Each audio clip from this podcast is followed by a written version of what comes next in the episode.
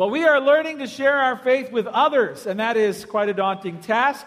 Learning to share our faith with others is challenging. Do you know I've already heard from so many of you who have taken a risk in trying to strike up a spiritual conversation with someone around you. And uh, we really want to capture some of these stories. So listen, if you have taken a risk, if you have tried to share your faith with others, uh, we want to capture your story. So we've got uh, Jordan Hunink, uh, Karen Hunink. They're in the back right there. Do you see Karen with the selfie stick? That's called a selfie stick. She's got a phone on the end of it, and you can take a video. Hey, we want you to find her after the service and just give us a quick one minute recap of a risk you took when you shared your faith with someone else. I don't care if it went well or if it went really badly. Like, if the person ran away screaming, even better. Share your good stories with us, share your bad stories with us, because we want to be sharing our faith with others.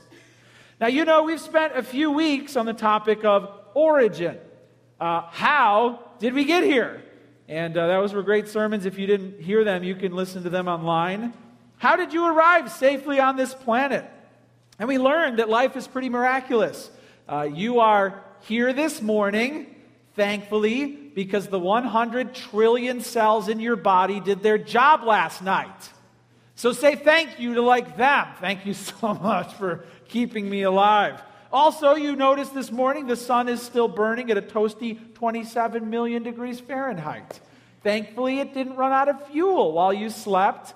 And, uh, and also, gravity didn't change throughout the night, and uh, gravity didn't weaken and decide to just let us all go. I'm grateful for that. It's so easy to take for granted everything that is keeping you physically alive right now in this moment. You have God to thank for that. God made you. Your physical life is an act of God. That's how you're here, and it's a wonder. But why are you here? Why? Why did God keep gravity on last night? Why is the sun, he keeps pouring fuel on it? Why? Is there a reason? To the naturalists, to the atheists, our purpose is a mystery. They don't know why we're here. Or worse, they think there is no purpose.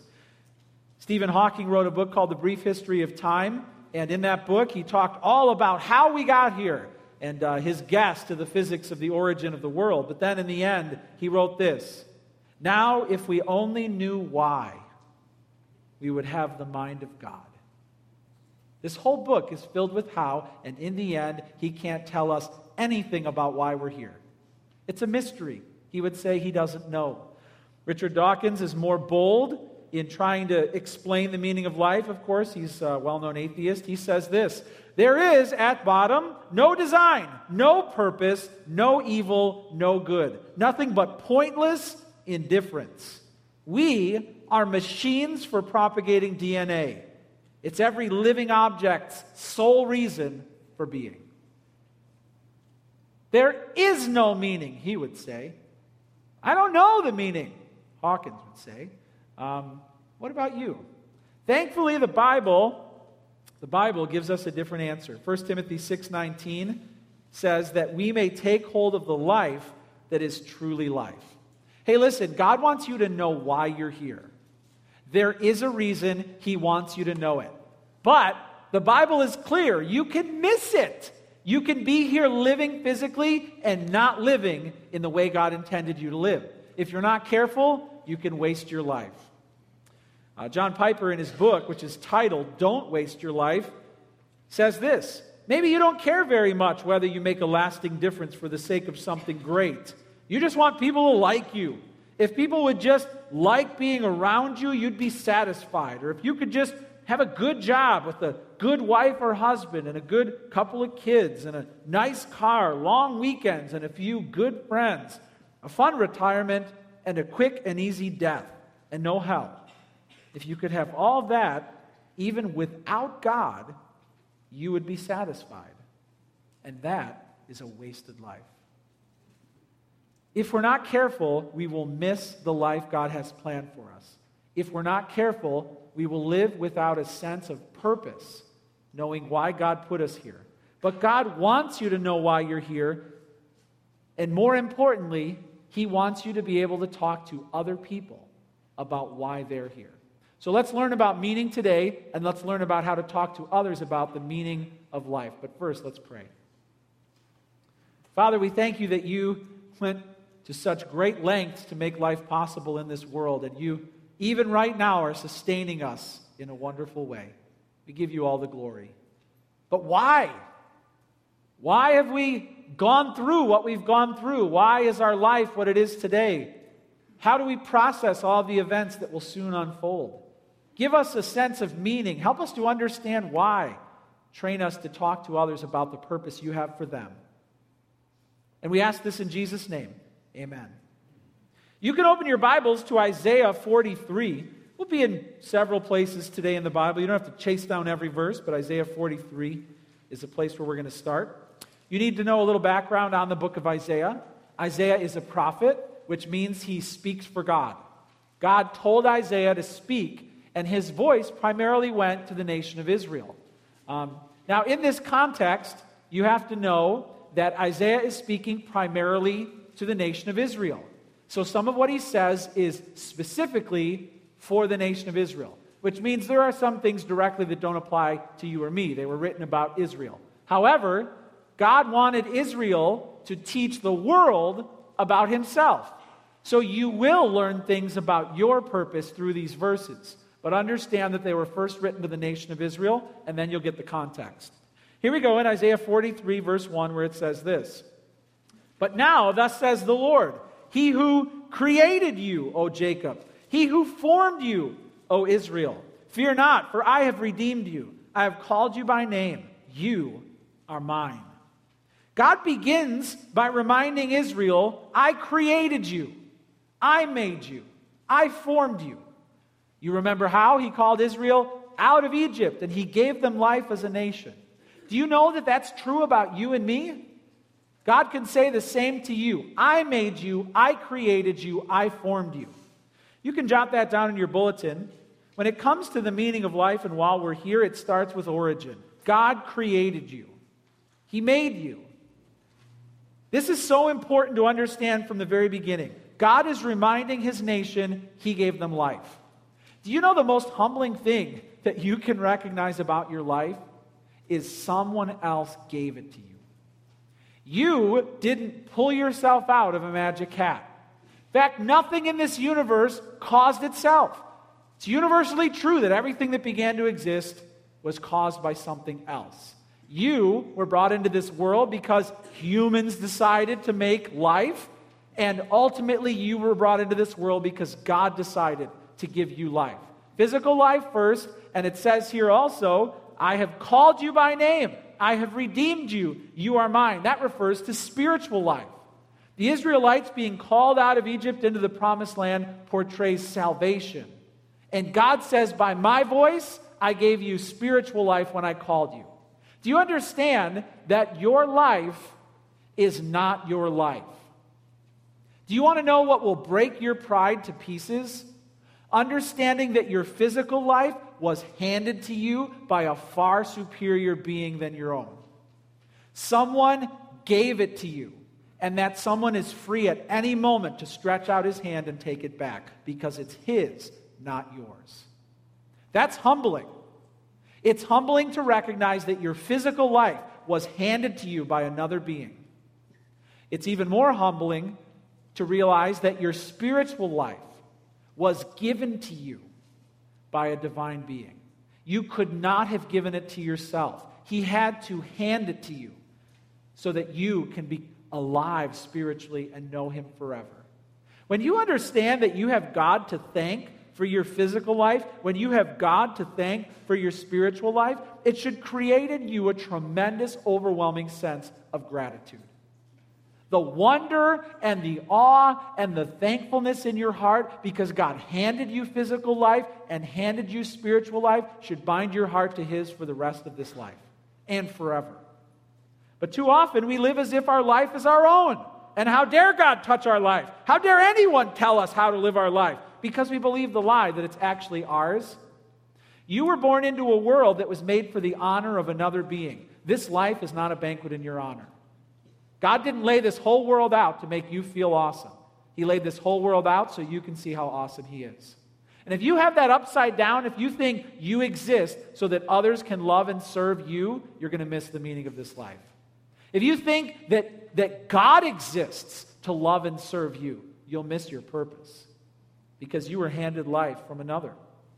We struggle with ungratefulness, don't we? We struggle with ingratitude, and so do our kids. I don't know what your kids are like, but uh, we got three sinful children, all three of them. They came with sin built in, despite the prayers of their parents. And one of the sins they struggle with regularly is ingratitude. All right? You see this in your kids, right? It's the look they get on their face when they open the last Christmas present. And then they look at you like, where's the next one? It's the conversation you have after you take them on a very nice uh, and costly vacation, and then they pitch a fit over candy. And you're like, oh, if you knew what went into this trip, I'm not happy because I don't have candy. Uh, parents know what ingratitude feels like.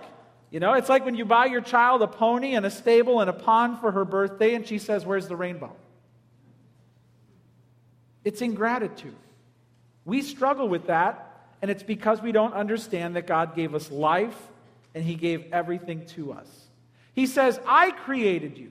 He says, I formed you. Then He goes on to say this When you pass through the waters, I will be with you. Through the rivers, they shall not overwhelm you. He's reminding Israel of their history. God did take them through the waters of the Red Sea, God did walk them through the Jordan River. It would not overwhelm you. When you walk through fire, you shall not be burned, and the flame shall not consume you. What kind of relationship does God want you to have with Him in this world? He's right there, walking you through all of the hardships you face. I'm with you through the water, with you through the river, with you through the fire, and you won't be burned.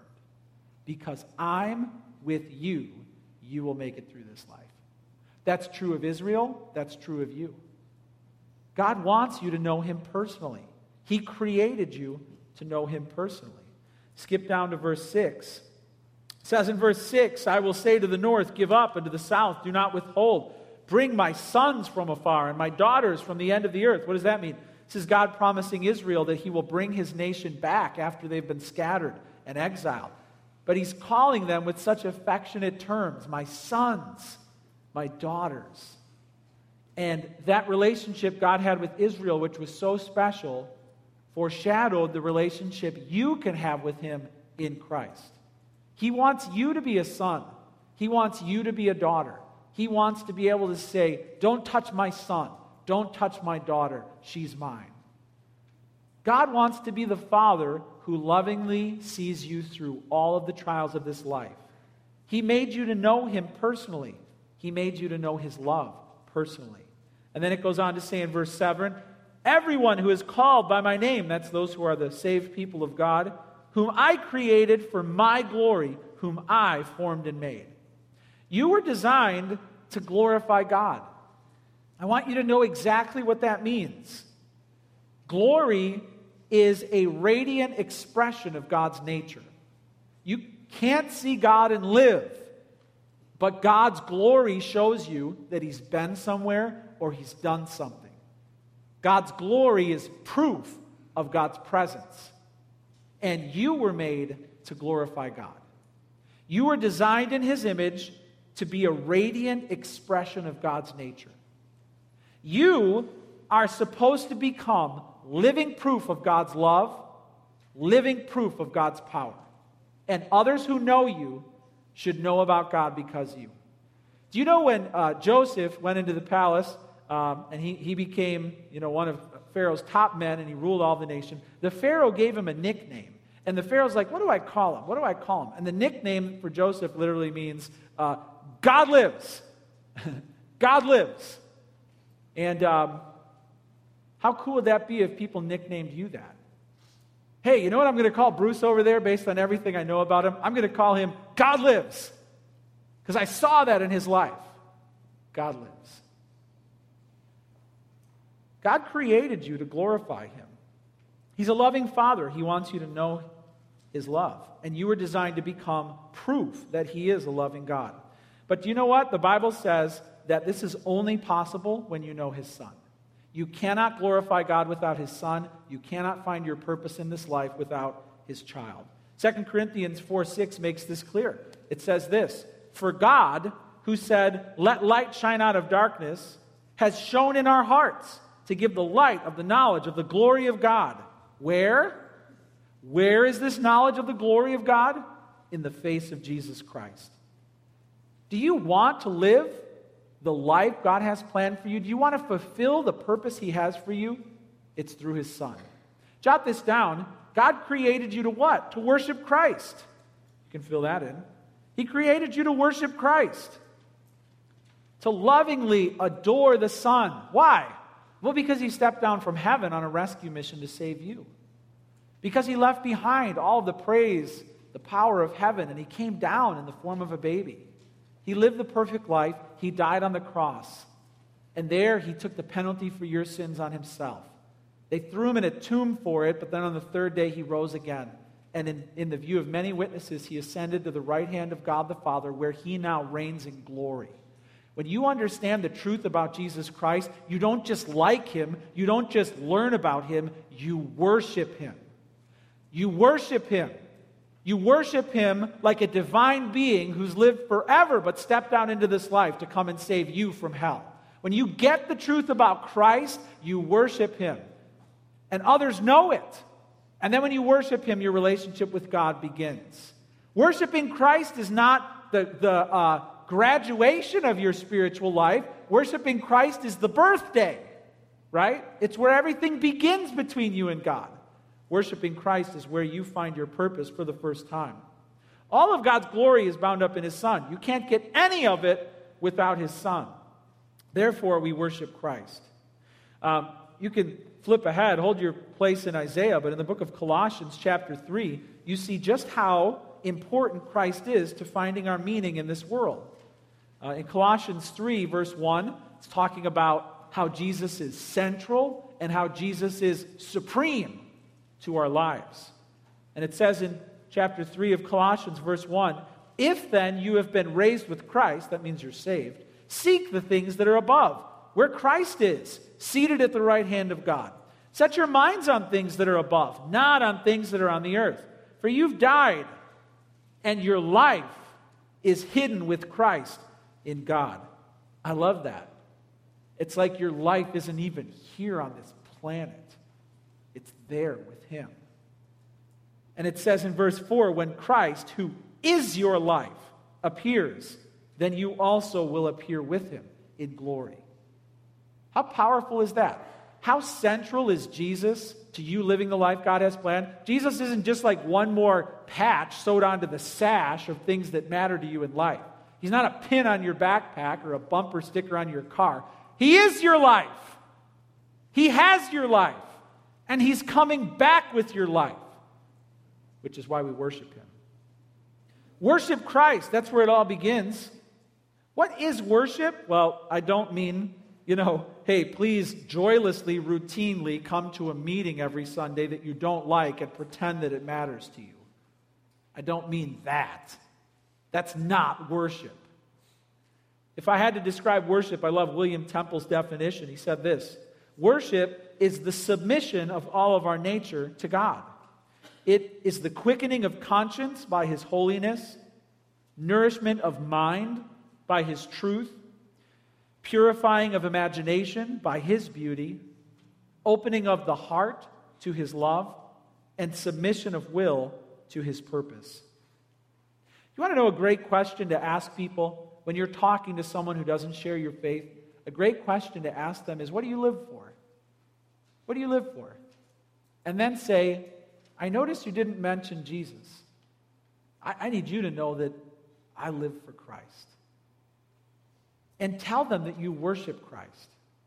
You know, the Jehovah's Witnesses always come to my door. They find me everywhere. They find me at Starbucks. There was one time where it was five on one, five of them and one of me, and we were rumbling in the Starbucks. It was a great, gracious conversation. But they try to make me think that their thing is the same as my thing. Oh, we basically believe the same things, just a few words are different. And, and then ultimately, what I do is after I go through their book, and then I drive them to this question Do you worship Jesus? And they always say the same thing No, no, we only worship Jehovah. To which I reply, You can't worship Jehovah without his son. He won't let you. Therefore, our things are different. You don't believe what I believe. Jesus is where it all begins. If you don't have the Son, you don't have the Father, which is what the Bible says is true. He who has the Son has life. He who does not have the Son does not have life. God's glory is in His Son, so you worship Him and then you know Him. That's where it all begins. Next, write this down God created you to walk with Christ, to worship Christ, and to walk with Christ. But if you want to know Him, as the book of Isaiah says, if you want him with you when you go through the waters, with you when you go through the rivers, not overwhelming you, with you when you go through the fire, you have to have his son. All of God's presence is bound up in his son. He can't be with you if the son is not with you. It's impossible. Sometimes people say Jesus never claimed to be God. Well, how was it that he told his disciples, Behold, I am with you always to the very end of the age? He promised omnipresence. You can't say that. You have a hard enough time trying to figure out where your kids are when they don't call. Where are you? Where are you? Where are you? You're not omnipresent. You'd love to be. Don't you want to buy a drone? Follow them all around. You're not with them always, nor can you be. Jesus is able to be with you always. He's omnipresent, which is a trait of God. God is with you if Christ is with you. Once God is with you, uh, we find out in the Bible it says that all of his plans will work together for the good of those who love him. This is a conditional promise. If you know Christ and you know the Lord, his plan to you will be good, will be blessing, will be glory. If you don't know God through his Son, everything in this life is leading you to eternal condemnation in the end. Okay? So this is a conditional promise. Often people will say to me, Well, I know God's been with me every step of the way, but I know they don't know Jesus. And so I have to say to them, That's not true. God wants to be with you, but the Bible in the New Testament describes us before Christ as being without God. He's not there before Christ. But He wants to be there. He wants you to know He has a plan for your life. Hey, listen, this is so encouraging. Do you know that God has a plan for every event in your life if you're a child of, God, of His? Do you know that God has a plan for your pain? Every hard and hurtful thing that you've ever gone through matters because He has a plan for it. Do you know that He's going to use it to show others His glory, His grace, His strength, and His love? It serves a purpose and it's never wasted.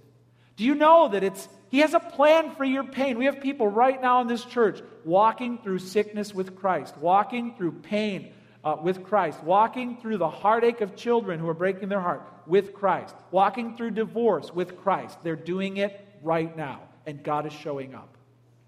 God has a plan for your pain. Do you know God also has a plan for your pleasure, meaning the good days of your life? We have people right now who are walking through good days with Christ. They just got married, they just had a baby, they just got the job, and they're not letting that drive Jesus away. Jesus wants you to know He's with you on the hard days. Jesus wants you to know He's better than your best days. He wants to walk you through everything in this life. But sadly, most people have no idea why they live. They're not aware of how all of the broken pieces of their life fit together in one overall plan. And it's usually the pain that drives them to realize that hard truth. If, if you don't realize how your story fits into God's story, you'll scribble nonsense all over the pages of your life. And Jesus is central to God's story, which is why you have to walk with Christ to get him. God created you to worship Christ, to walk with Christ, and then the next one is He created you to work for Christ. He has a plan to use you in this world, to share your faith with others, to build up the church. He wants to use you to be his representation to those who are around you. You know, to sum all this up, Philippians 1:21 puts it best. It says this, "For to me to live is one word, Christ. To die is gain." You want to know what my life is? Christ. Sum it all up for you in I live for Christ. And I know that that continues forever. Write this down. For the Christian, if uh, I live for Christ at home, at work, at school, and at church. Others will see God's plan unfold. That's why I live. I live for Christ. Do you know that God wants you to live for Him in your home? How? Well, by teaching your children to worship, to walk, to work. By making sure that's the example you set. By strengthening your marriage through spiritual devotion. By disciplining your children according to what's right and wrong. This is what God made you for. Do you know that you can live for Christ at your job? How? Work with the highest integrity, submit to authority, do your best so that you make Jesus look awesome. I've had many jobs other than being a minister. When I first got saved, I was a DJ. So I would go to, I was in college. So I'd go to parties on the weekend, you know, like uh, graduation parties or weddings. And uh, I was a new Christian, and I know the Bible says, whatever you do, you know, do it in the name of the Lord Jesus. And so I was like, okay, Lord, uh, I'm about to DJ a wedding. Be glorified in me and uh, bless this night. Amen. And then I led people in the Macarena. I was a performing DJ. I owned an Elvis costume. Listen, if I can get out there and teach people the electric slide and glorify Jesus, you can glorify Jesus whatever you are doing right now. All right? If I can do the hokey pokey to the glory of God, you can honor the Lord in your job right now. You can. And He wants you to. He wants you to bring Him with you to work. I was a teacher before I was a pastor, and a few of us teachers would get together before uh, school one day a week and we'd pray for all of our students. I was glorifying God in the best way I knew how. I don't know what it looks like in your job, but you can bring Christ to work with you in a way that shows Him off to others. You know, you can glorify God in your school. You can bring Him to school with you. You can tell others about Him. I've told you before I didn't get saved until I was in college, so I regret and mourn the loss of my high school years. I didn't get to tell my classmates about Jesus, but um, I had my 20th high school reunion yesterday night. 20th. If you're doing the math and trying to find out how old I am, I graduated high school at nine years old, so I had 20. but you know what? I, I, go to these reunions and I, am on a mission. I want to tell people what God did in my life. And uh, I realized that um, when, when I graduated high school, the yearbook company messed up. So uh, they arrived two weeks late after our graduation. So nobody's yearbook got signed our senior year of high school. They're all blank. Well, I thought, I'll just bring my yearbook to the 20th and I'll have people sign it. So I'm walking around and I'm having people sign my yearbook and they're loving it. They're like, oh, this is hilarious. What am I going to write? And they're like, see you next year. You know, keep in touch. But, uh, but listen to what one girl wrote. She wrote, Hey, Ryan Hall, congrats on finding God. Isn't that awesome? Because I'm walking around blabbing to everybody at the reunion of what God did. And uh, she, wouldn't have, she wouldn't have put that down 20 years ago. But now she can. I'm still trying to reach out to people from my school. And if you're in school right now, don't waste this time. Get the truth about Christ to all those around you while you can. You can live for Christ at school, you can live for Christ at church. How? Be here. Be at church. Bring an offering. Show your love for the Lord. Sing with all your heart, and then ask Him to change you by His word. Then you'll be living for Him. All right, that's a summary of why we're here. God created you to worship Christ, walk with Christ, work for Christ everywhere you go. Now, how do I talk to others about the meaning of life? How do I have a conversation with someone about why they are here? It's crucial that you know you're going to talk to different kinds of people. And if you know the type of person you're talking to, then you'll know the angle that you can take. So you'll meet people and you'll have a chance to tell them about God's purpose. Here's three groups of people who you're going to meet. Jot this down under number two. You'll meet people who don't worship Christ, but they do claim to walk with Him. What do I mean by that? I mean, you will meet people who would include Jesus in their posse. Jesus would have a seat at the table of historical figures who have influenced them spiritually. In fact, you talk Jesus up, and they're like, yeah, yeah, I think he's great too. But they stop short of worshiping him. They don't worship him but they will allow him to walk beside them in life. Primarily, if you talk to people who follow other religions, this is that group. They don't worship him, but he's kind of part of their story. For example, if you have a friend who uh, follows the Hindu faith, they would believe that Jesus is one of many enlightened beings. So you tell them about how great Jesus is, and they'd say, Yeah, yeah, I believe he's one of the enlightened beings. Yeah. They would kind of walk with him, they let him in to their faith. But if you say, I think Jesus was the only truly divine, enlightened being, they will say, Whoa, whoa, whoa. I don't worship him. He's one of many beings who has pulled this off. They would deny the uniqueness of Christ. They would stop short of making Jesus the only one who's 100% God. What about Muslims? Muslims would talk to you about Jesus. They'd say, Yeah, he's great. He's virgin born. He's one of our prophets, but he's not even the greatest. They would tell you Jesus is a great prophet who spoke for God, and we should listen to him. And you'd be confused. But they would stop short of worshiping him. If you said, Wow, that sounds great that you like Jesus, do you worship him too? No, no, absolutely not do we worship him.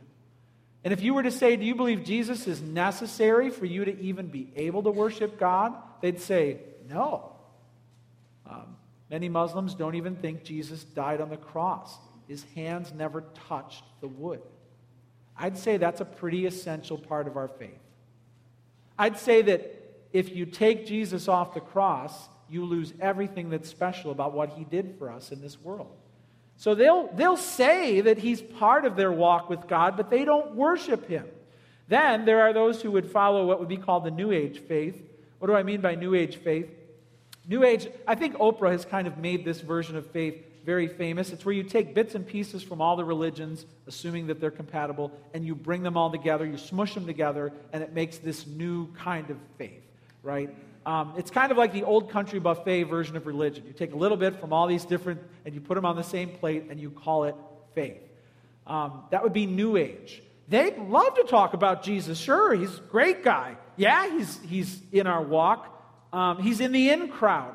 But they would say he's not anything special. You can become just as divine as he became. What he did, you can do. So they would not worship him. And they certainly would not say he's the only way and the truth and the life.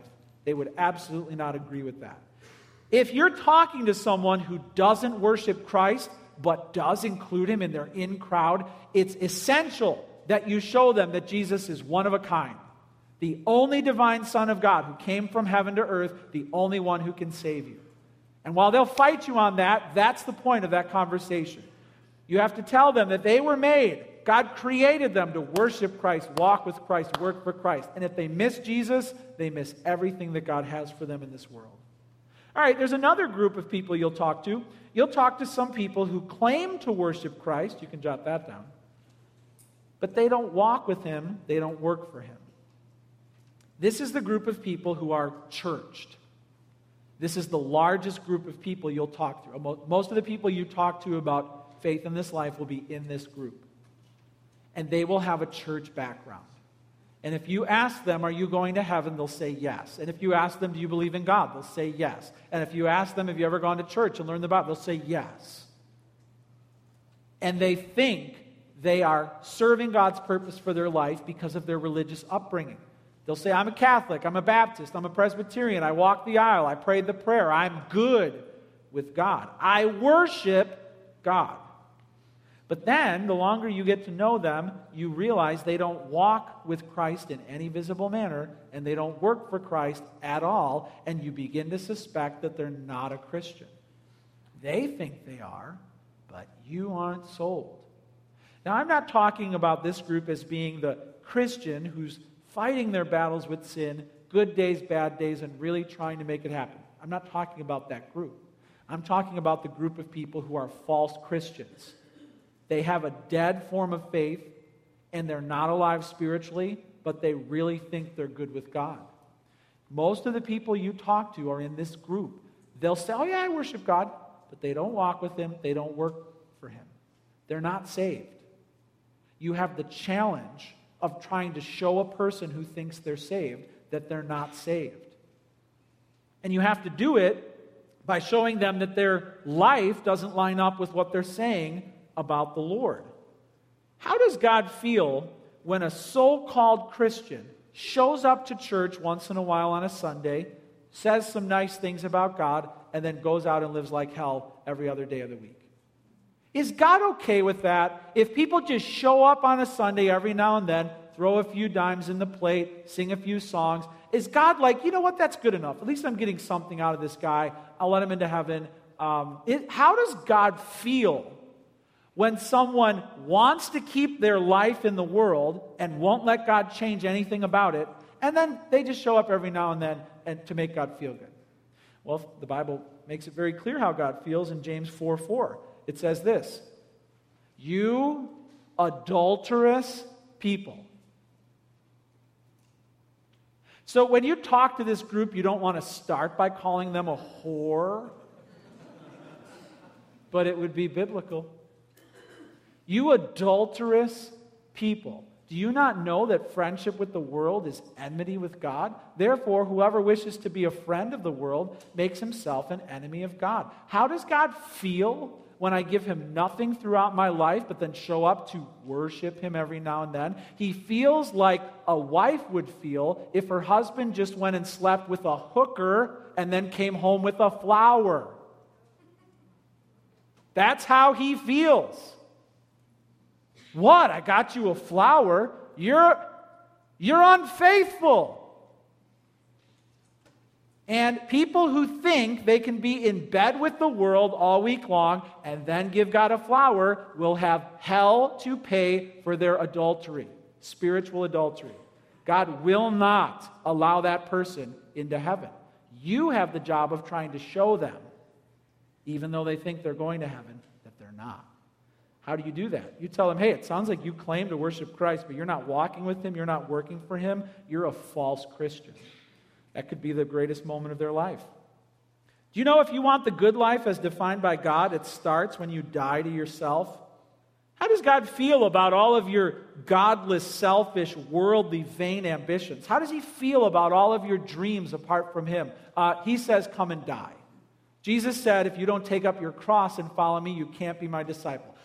God, what do you think of all my foolish, sinful, godless dreams and ambitions and hopes? Uh, put them in a box, close the casket, throw them under the ground, then we'll talk. The old you has to die. You can't have this love affair with sin in the world and then show up and give God a flower. And you have to call people out who are trying to live that way. We say here at Harvest that if your faith hasn't changed you, it hasn't saved you. And when you witness to someone who claims to be a Christian and you see no evidence of it, tell them that. Tell them that. They'll thank you for it in this life or in the next. You'll meet people who don't worship him, but they claim that he's part of their walk. You'll meet people who claim to worship him, but they don't walk or work, and you need to call them out on that. And then finally, you'll meet people who don't do any. They don't worship Christ, walk with Christ, or work for Christ. These are the agnostics, the atheists, these are the naturalists. They don't even care about Christ. Charles Schulz, the creator of Peanuts comics, big movie coming out. See that Charlie Brown movie coming out? He was asked about the meaning of life, and here's what he said I don't know the meaning of life. I don't know why we're here. I think life is full of anxieties and fears and tears. It has a lot of grief in it, and it can be very grim. And I do not want to be the one who tries to tell somebody else what life is all about. To me, it's a complete mystery. Why are we here? It's the best I got. I don't know. I can't know. He doesn't worship, walk, work for Christ. Maybe this is you. Maybe you're here this morning and you simply don't know why your life has unfolded the way it has. Maybe you hope that it's serving some higher purpose or in the end that God will do something with it, but you don't know. Maybe you're searching for a higher explanation. Why? Why? Why? Hey, there's great news. The Bible says Jesus came into the world to save sinners. Jesus came into the world to give you life from God. You can find it in Him. Everything up to this point in your life was God's way of showing you how desperately you need Him. You can't have life without His Son. And God is calling you to be a part of His kingdom. Listen, this is your chance to welcome God into your mess. This is your chance to welcome Him right in the middle of your pain, right in the middle of your despair, before it's too late. Right now is your opportunity to watch Him fill your life with the love that you've wanted to feel. Right now is your chance to watch God fill your life with the fullness of heaven, to take away that emptiness that haunts you. Right now is the chance for you to ask God to make your life more than just lying awake at night wondering what happened. Right now is your opportunity. You can watch Him bring beauty up from ashes, but you have to invite His Son in to give you life. You have to ask Him through His Son to give you peace and joy and forgiveness. Listen, listen, do you want that? Listen, do you want that? Do you want that? because God wants that for you. He wants you to know why. He wants you to know why. And it's all through His Son. I want us right now to take a moment to reflect, prayerfully reflect, on who Jesus is and how He's trying to lead us to the life that is truly life. Let's all bow our heads right now and close our eyes. And let's have a conversation with God in our hearts. Let's reflect right now on who Jesus is and what he's done. This is your chance, Christian. This is your chance to talk to God about anything that's getting in the way of God's purposes for you. This is your chance, Christian, to talk to God about anyone who's pulling you off of his lo- awesome plan for you. This is your chance, non Christian, for the first time to ask Jesus to become your life, to make him your everything, to invite him to be your Lord. Talk to God right now.